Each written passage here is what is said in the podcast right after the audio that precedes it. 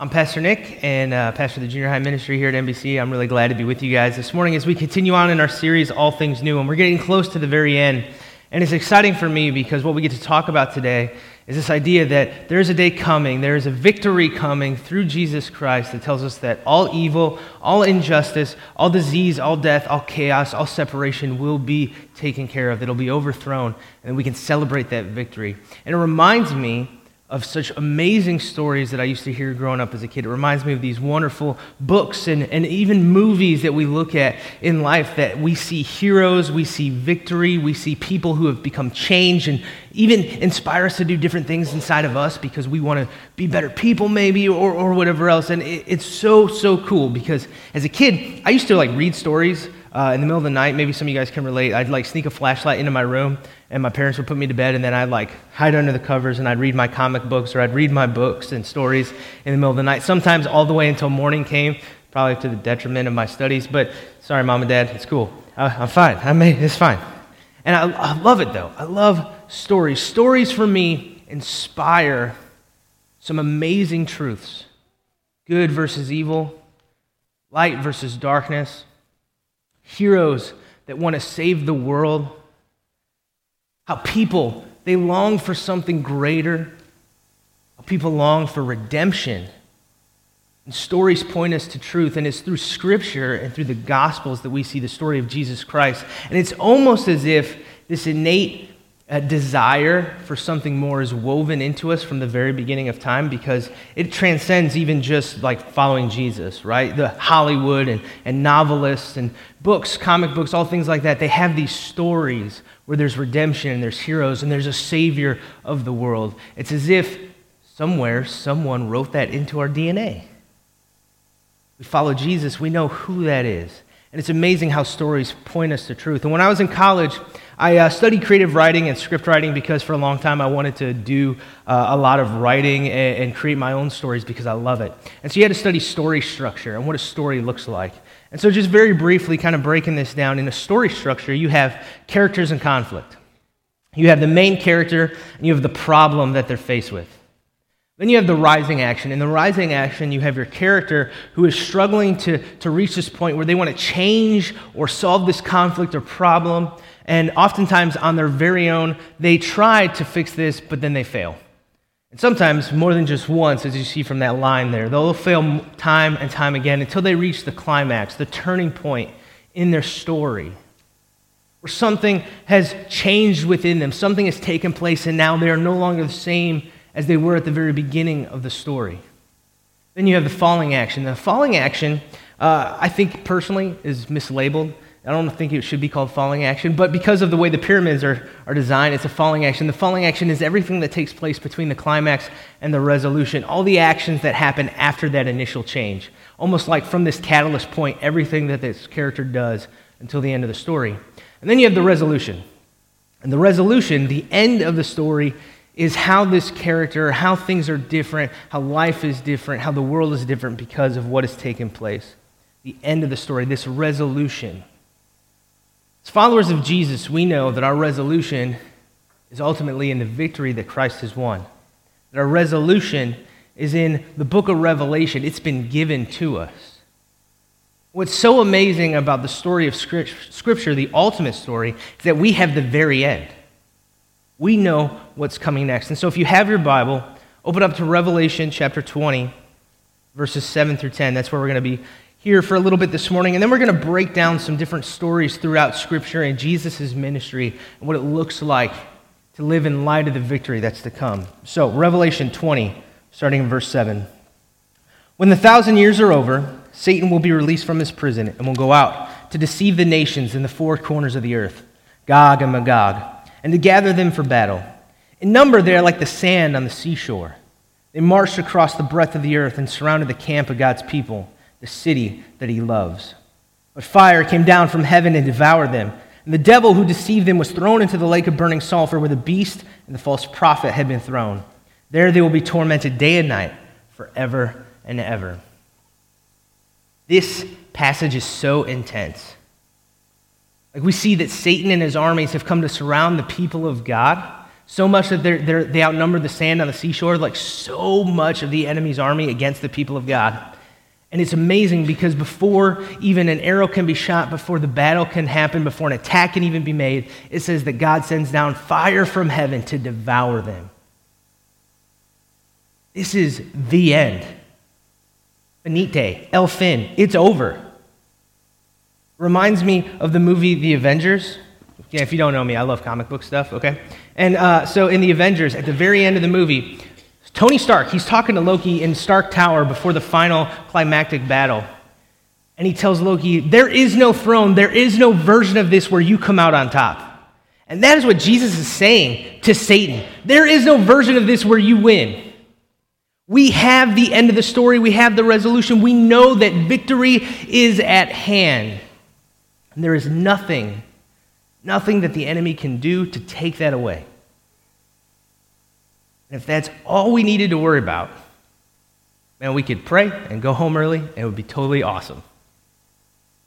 The truth is, in light of the victory God has promised us, in light of the victory that He has called us to, there is a way that we are being told we need to live, and that is with victory in mind. We need to be living victoriously.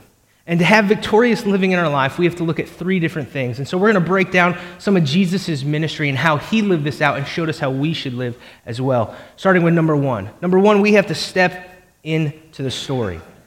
We have to step into the story that God is writing. If we truly believe that the end of the story results in victory, results in the defeat of Satan, the overthrow of evil, and our celebration in God's kingdom, then we have to start by stepping into the story God is writing in our lives. And so let's take a look at the story of blind Bartimaeus in Mark 10, 46 through 52, which I'll be reading to you. Uh, if you like, you can turn there. It's in your notes as well, as you want to follow along. Mark 10. Then they came to Jericho as Jesus and his disciples, together with a large crowd, were leaving the city. There was a blind man, Bartimaeus, who was sitting by the roadside begging. When he heard that it was Jesus of Nazareth, he began to shout, Jesus, son of David, have mercy on me. And many rebuked him told him to be quiet. But he shouted all the more, Son of David, have mercy on me. First thing that kind of hits me in the face is that people told him to be quiet. Almost as if they said, Dude, Jesus doesn't have time for you. Oh, I'm so glad I'm not that person. Except for sometimes I am.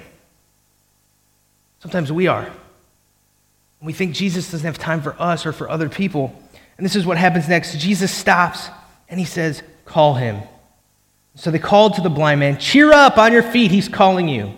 Throwing his cloak aside, he jumped to his feet and he came to Jesus. What do you want me to do for you? Jesus said. The blind man responded, Rabbi, I want to see. Go, said Jesus. Your faith has healed you. Immediately, he received his sight and followed Jesus along the road. I love this because Bartimaeus, he has been blind all his life. He's been poor, he's been a beggar, he's the outcast, so he's left outside of the city. But he's got his hearing, right? So he knows when he hears the rumblings of Jesus of Nazareth, someone who, who, can, who can heal and restore, Jesus of Nazareth is coming through, he pays attention. He can't see him, but he can hear him, and he hears that he is coming, and he begins to cry out, Jesus, Son of David. In that moment, he is proclaiming who he believes Jesus is as the Messiah. Save me. Have mercy on me. The people rebuke him, tell him to be quiet, but he's like, No, not today. He shouts for Jesus. And then Jesus calls him, invites him to himself. And it says that Bartimaeus jumped up and throw, threw his cloak off. Now, as a poor man, a blind man, a beggar, this cloak was probably all that he had. It was also probably a symbol of his life, the fact that he didn't have very much. And he didn't just hold on to it in trepidation, hopefully this works out with this Jesus guy. He didn't hand it off to a friend. Rather, he throws it aside as a symbol of his old life and he runs to Jesus. And I love what it says there at the end. Immediately, he received his sight and he followed Jesus along the road. There was no turning back for Bartimaeus. Sometimes, sometimes we've been given this invitation to follow Jesus. Lord, restore my sight so I can see you for who you truly are. And then we put the blindfold on and we go back and we sit down because we think this is all that life is for us.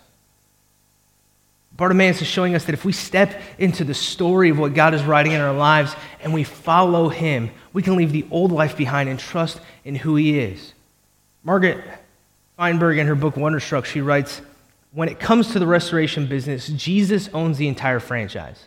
The Son of God spends his days reaching the marginalized, healing the smashed hearted, setting people free from torment, and raising corpses back to life. Everywhere Jesus travels, he affirms life and welcomes people into a restored relationship with God and each other. And he coaches his disciples to carry on the same ministry. When Jesus sends out the 12, he essentially tells them to find dry bones and breathe life back into them. He instructs, heal the sick, raise the dead, cleanse the lepers, cast out demons. For freely you have received, so freely give. Jesus makes his disciples conduits of the restorative work of God. See, when we choose to follow Jesus, when we choose to step into the story God is writing, He is making us part of the mission work, the kingdom work, to leave the old life behind and to follow Him. And if you haven't made that decision, the end, the resolution, the victory we have in Christ and the overthrow of evil, if you haven't made that decision to actually step into the story yet, that's nice to talk about, but you can't claim that same victory unless you've given your life to Christ completely. I'm leaving the old life behind and I'm going to follow him by stepping into the story to live victoriously in light of the victory that's to come. Not only do we have to step into the story that Jesus is writing in our lives, but we also have to embrace opportunity. We have to embrace opportunity. For some of us, there are things in our lives that we refuse or sometimes we're, we're afraid of that we want to push back on because we don't think God can use us. We don't think God wants us. We don't think we're worthy enough. We feel undervalued. The best picture that I could, that I could see and think of when I, when I think of this idea of embracing opportunity is the story of the Samaritan woman at the well. See, in Jesus' day, the Jews, the Jewish people, they looked down on Samaritans because they thought they were just less than people, less than human. They weren't just a different class or society or culture, they were just less than human to them. They wanted nothing to do with them. So, this woman, who in her day and age was already looked down upon because she was a woman, she's also a Samaritan. She also has a past that Jesus begins to reveal to us that causes her to feel judgment even from her own people. So, she kind of has this trifecta of things going on in her life that she is just ashamed of and afraid of. And it's here in the middle of her life, in the middle of the hot sun on a, on a day in the desert where she goes to get water from a well, that she meets Jesus face to face. In John chapter 4, let's look at this starting in verse 4. Now he had to go through Samaria, and so he came to a town there called Sychar, near the plot of ground Jacob had given to his son Joseph. Jacob's well was there, and Jesus, tired from his journey, sat down by the well. It was about noon. There came a woman, a Samaritan woman, to draw water. Jesus said to her, Will you give me something to drink? His disciples had gone into the town to buy food. The Samaritan woman said to him, You are a Jew, and I'm a Samaritan woman. How can you ask me for a drink? For Jews do not associate with Samaritans. Jesus answered her, If you knew the gift of God and who it is that asks you for a drink, you would have asked him, and he would have given you living water. Sir, you have nothing to draw with, and the well is deep. Where can you get this living water from? Are you greater than our father Jacob, who gave us the well and drank from it himself, as did his sons and his livestock? And Jesus answered, Everyone who drinks this water will be thirsty again. But whoever drinks the water I give them will never thirst. Indeed, the water I give them will become in them a spring of water welling up to eternal life. And the woman says, Sir, give me this water so that I won't get thirsty and have to keep coming back here to draw water. Right there, she just misses it completely. She is so concerned about the things that have happened in her life, which Jesus is about to reveal, that she goes to the well at noon so she doesn't have to deal with her community, her neighbors, the people who are judging her. She runs into this Jewish man. And she hears, oh, there's a way for me not to maybe have to come back to this well and deal with this uncomfortable thing in my life. I want that. That's not what Jesus is saying. He's inviting her into something else to embrace something else, and she misses it. This is what he says Go call your husband and come back. I have no husband, she replied. Jesus said to her, You are right when you say you have no husband. The fact is, you have had five husbands, and the man you now have is not even your husband. What you've just said is quite true. Sir, the woman said, I can see that you're a prophet. Our ancestors worshipped on this mountain, but you Jews claim that the place where we must worship is in Jerusalem. It's almost as if she's trying to change the subject, like, oh, you know about me? Um, do I worship here or over there? It's like she's trying to distract from what has taken place in her life. Again, the feeling that there is something that she is ashamed of, for good reason, to expose to the world around her. Jesus replies, Believe me, a time is coming when you will worship the Father neither on this mountain nor in Jerusalem. You Samaritans worship what you do not know. We worship what we do know, for salvation is from the Jews. Yet a time is coming, and it has now come, when the true worshippers will worship the Father in the Spirit and in truth, for they are the kind of worshippers the Father seeks. God is Spirit, and his worshippers must worship in the Spirit and in truth. And the woman said, I know, I know that the Messiah is coming. And when he comes, he will explain everything to us. Verse 26 Then Jesus declares, I, the one speaking to you right now, I am he. I love this. Jumping down to verse 28. Then, leaving her water jar behind, the woman went back to the town and said to the people, Come and see a man who told me everything I've ever done. Could this be the Messiah? So they came out of the town and made their way towards him. Verse 39 Then many of the Samaritans from that town believed in him because of the woman's testimony. He told me everything I've ever done. So when the Samaritans came to him, they urged him to stay with them, and he stayed for two more days. Because of his words, many more believed. They said to the woman, We no longer believe just because of what you said, but now we have heard it for ourselves, and we know that this man really is the Savior of the world. See, the Samaritan woman, she had this opportunity in front of her. She could either go about her business, getting water at noon, staying away from her community, the people who judged her, the shame that she felt because of her past. She could step into the story, embrace opportunity, and return. In fact, she doesn't just return, but she leaves her life behind, just like Bartimaeus. Water in the desert is life. She leaves her jar behind to go tell people who she has witnessed face to face the Messiah. Could this be him? He knows everything about me. Come and see, come and hear. I love what Kelly Worrell in her book Pearson Embrace writes about this woman. She says, This woman was so focused, who was so focused on the simple and concrete act of drawing water, leaves her jar behind, because now she has much more important matters, spiritual matters, eternal matters to attend to. This woman who was caught up in the pain of her social stigma, tried to avoid the contact with her neighbors out of shame, who came to the well at noon, now sought out her community to share with them her testimony, and many more believed. God used her for his own glory as an instrument of change in the lives of many others. See, he's not waiting for you to get your act together. He's not waiting for your privileges to be put aside. He's not waiting for any of this. He's saying, Go now. I'm the one who's bringing life, and you need to embrace it and then go and share it with other people. This isn't just for you, but this story is for the world, and you need to embrace it and take it back home, regardless of your past, regardless of your hurt, regardless of anything that has happened to you. It's not that it's not important, but God wants to use you in light of that because there's a future victory coming. If we live victoriously and we live with victory in mind, then those things in our lives we can embrace knowing that we have victory in Jesus and that our story matters to the people around us and the testimony of a woman who was marginalized, a woman who was outcast, a woman who had pain in her past was used to change the lives of her community. That's who God wants. He wants us to step into the story and embrace opportunity in light of the victory that's coming. But he also calls us to love fearlessly to love fearlessly. And for me, this is probably the hardest part of living victoriously for me to love fearlessly because love requires something of us, doesn't it?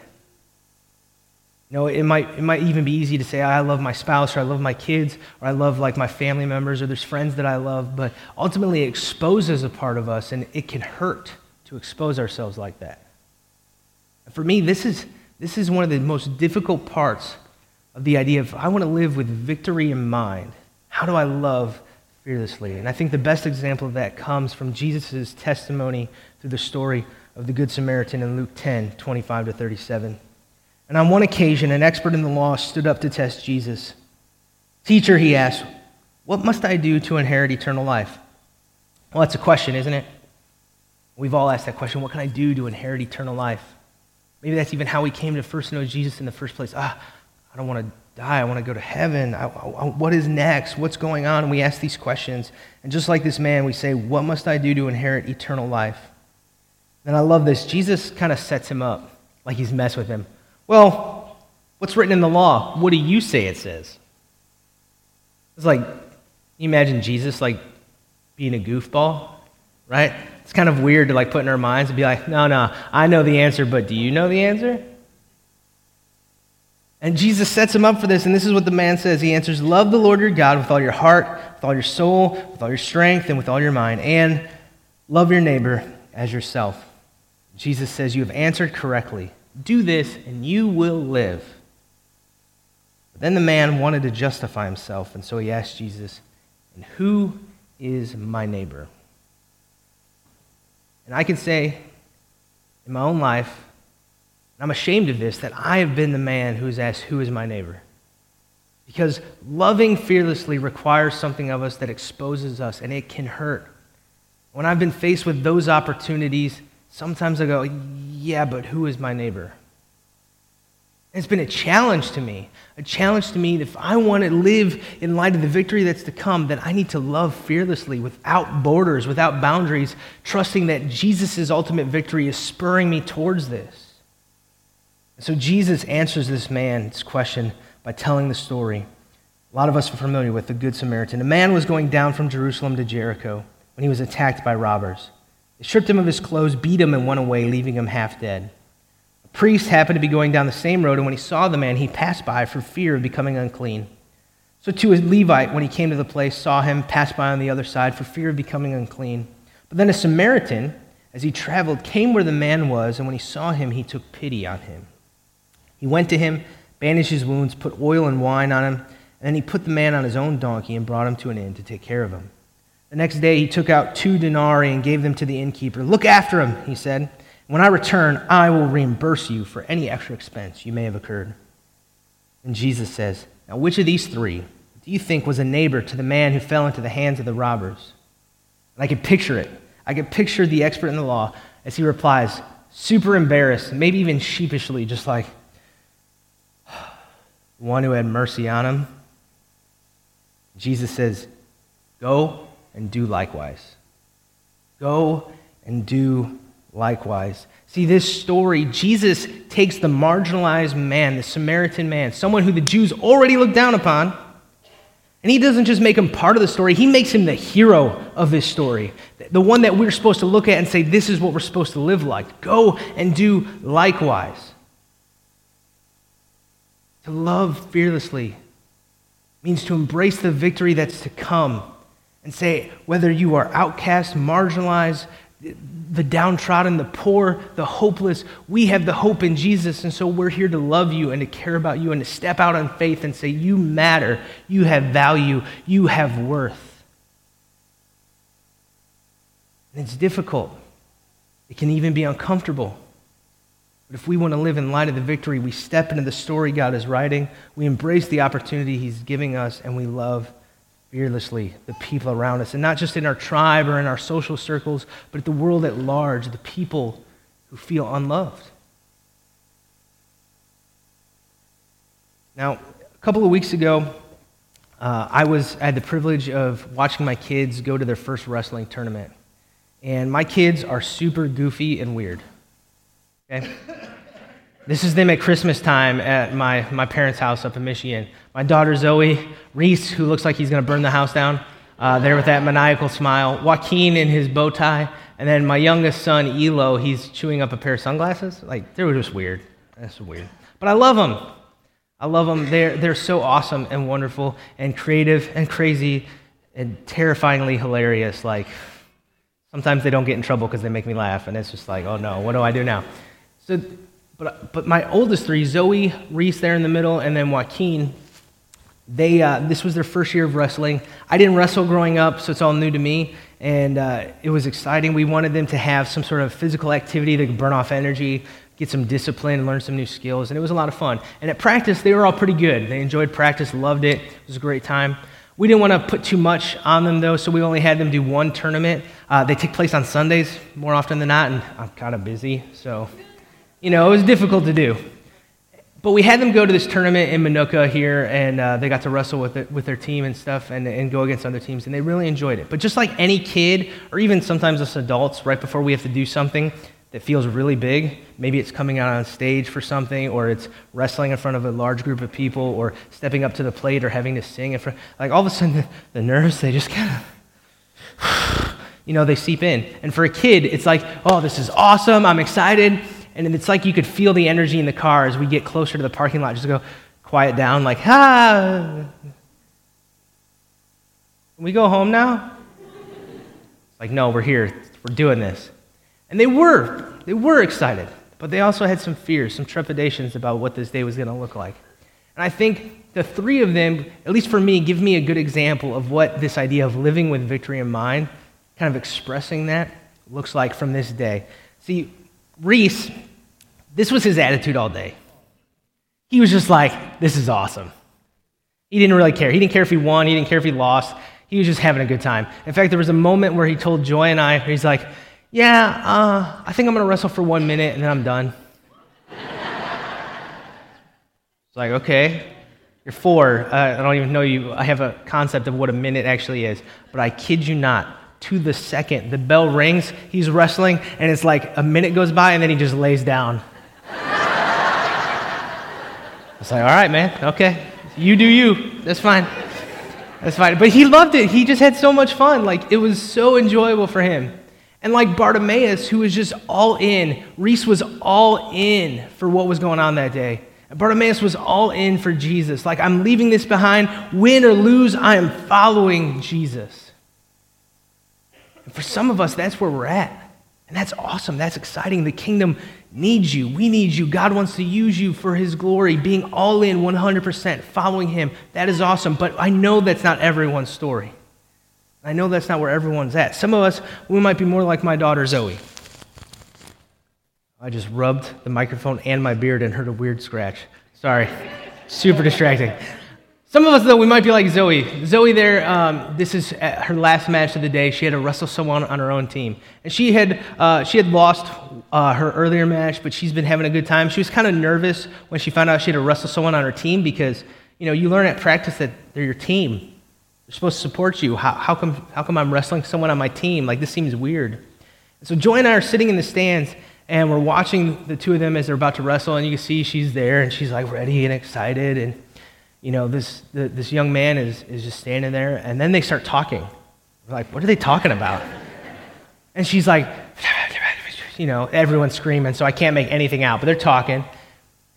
And then they start, the bell rings, and the ref is moving around, and they're wrestling. And then it looks like Zoe's helping him. and then he pins her, and she loses. And I'm like, what just happened? And afterwards, she comes to Joy and I, and she's like, yeah, he just, he said he was nervous. And I was like, well, I'm nervous too. But we're a team, so it'll be fine. We'll just help each other. And she did help him. but she didn't care that she lost. She was, later on in the day, she was like, oh, I didn't realize I could win if I tried. But she didn't care if she lost. In that moment, it was more important to her that this other kid on her team, someone she was supposed to be there for, was in need. And regardless of what it would cost her, she would step out and help him. And that's what she did.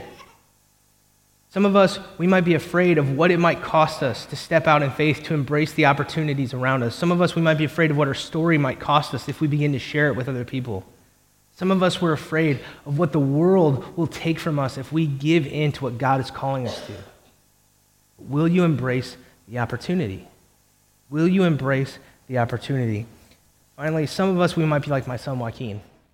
This picture was taken by Amy Domingo in the bullpen uh, in the back there. There's Joy is holding on to him, and uh, his coach, Coach John, is there talking to him. And if I'm honest, I feel a lot like Joaquin sometimes, not just because we look alike. Like, I feel like this because he has some social anxiety.